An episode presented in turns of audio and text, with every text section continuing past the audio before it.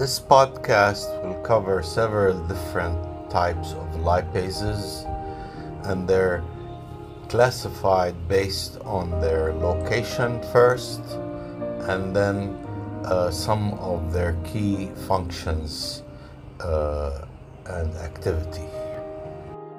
The first class of lipases are located in the lumen of the small intestine and they are primarily involved in the digestion of dietary lipids. There are three important lipases involved in digestion. The first one is called pancreatic lipase, which is a triacylglycerol lipase involved in the digestion of triacylglycerol from the diet. It produces monoacylglycerol from triacylglycerol and two fatty acids. The second digestive lipase is phospholipase A2 and it's specific for the digestion of phospholipids to produce lysophospholipids and a fatty acid. Third type of lipase is cholesterol esterase, which is specific for dig- breaking down cholesterol esters into cholesterol and a fatty acid.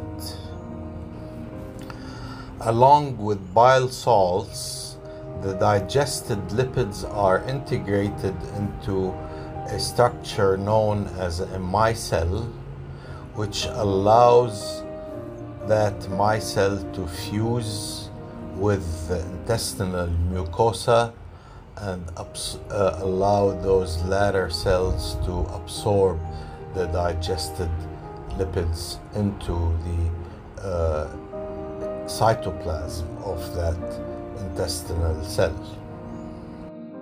The second type of lipase that is also quite important is extracellular as well, in that it is located or associated with the endothelial wall and it has access to the lumen of the bloodstream or blood vessels and can access chylomicrons and very low density lipoproteins in circulation. This lipase is designated lipoprotein lipase and its function is to break down triacylglycerol found in the lipoprotein particles I just mentioned and access the fatty acids, allow access to fatty acids released from these triacylglycerols so the tissues can either use them or store them. Lipoprotein lipase is regulated by insulin. Specifically, insulin increases the expression of this enzyme associated with the endothelial wall. The importance of lipoprotein lipase is that it is the major lipase that allows the tissue to access circulating triacylglycerols from the diet or from the liver and uh, uptake the fatty acids uh, into uh, the surrounding tissues. Based on their locations, the previous two types of lipases discussed are considered extracellular, one being the first type being present in the lumen of the small intestine, and the second type being associated with the endothelial wall exposed to the lumen of endothelial cells. There are two types of lipases, important lipases, that are intracellular, meaning they are present inside the cell, either associated with the cell plasma membrane or are soluble inside the cells. The first type of lipase is designated hormone sensitive lipase, and this is predominantly present in adipose tissue. It is a very important lipase in that it can trigger the lipolysis of stored triacylglycerol, for example, during a fasting state. Hormone sensitivity refers to the fact that this hormone sensitive lipase is activated by epinephrine binding to the beta adrenergic receptor on the cell surface of adipocytes. Following a cascade of post receptor events, this hormone sensitive lipase is activated due to phosphorylation by a protein kinase called protein kinase A. As a consequence, hormone sensitive lipase gets activated and will start breaking down triacylglycerols stored in adipocytes the three fatty acids and glycerol released from adipocytes due to the action of hormone sensitive lipase are then released into the bloodstream, transported through binding to serum albumin, and will be picked up by various tissues, including the liver, that will pick up fatty acids and glycerol.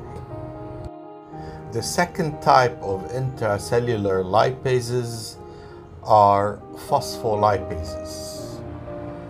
And there are two general types of phospholipases that are very important inside uh, the cell. Those are phospholipase C and phospholipase A2.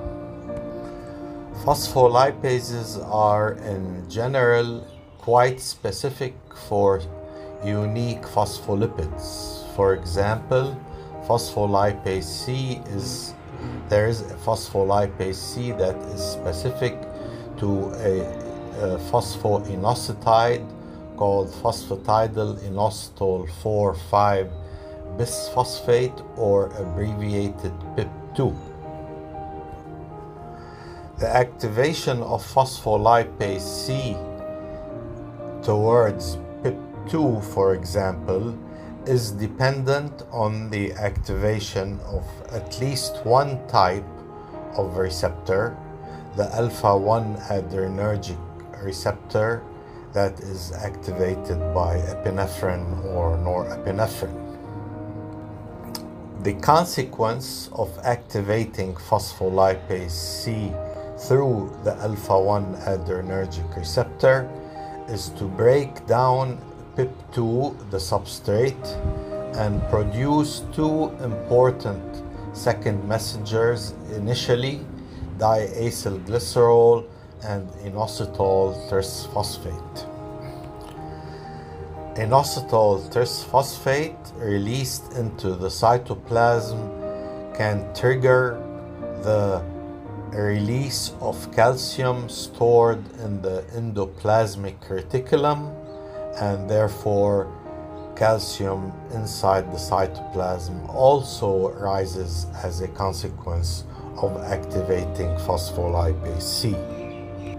The three second messengers produced through the activation of phospholipase C will have uh, a, a several uh, trigger a cascade of events that produce a variety of cellular responses.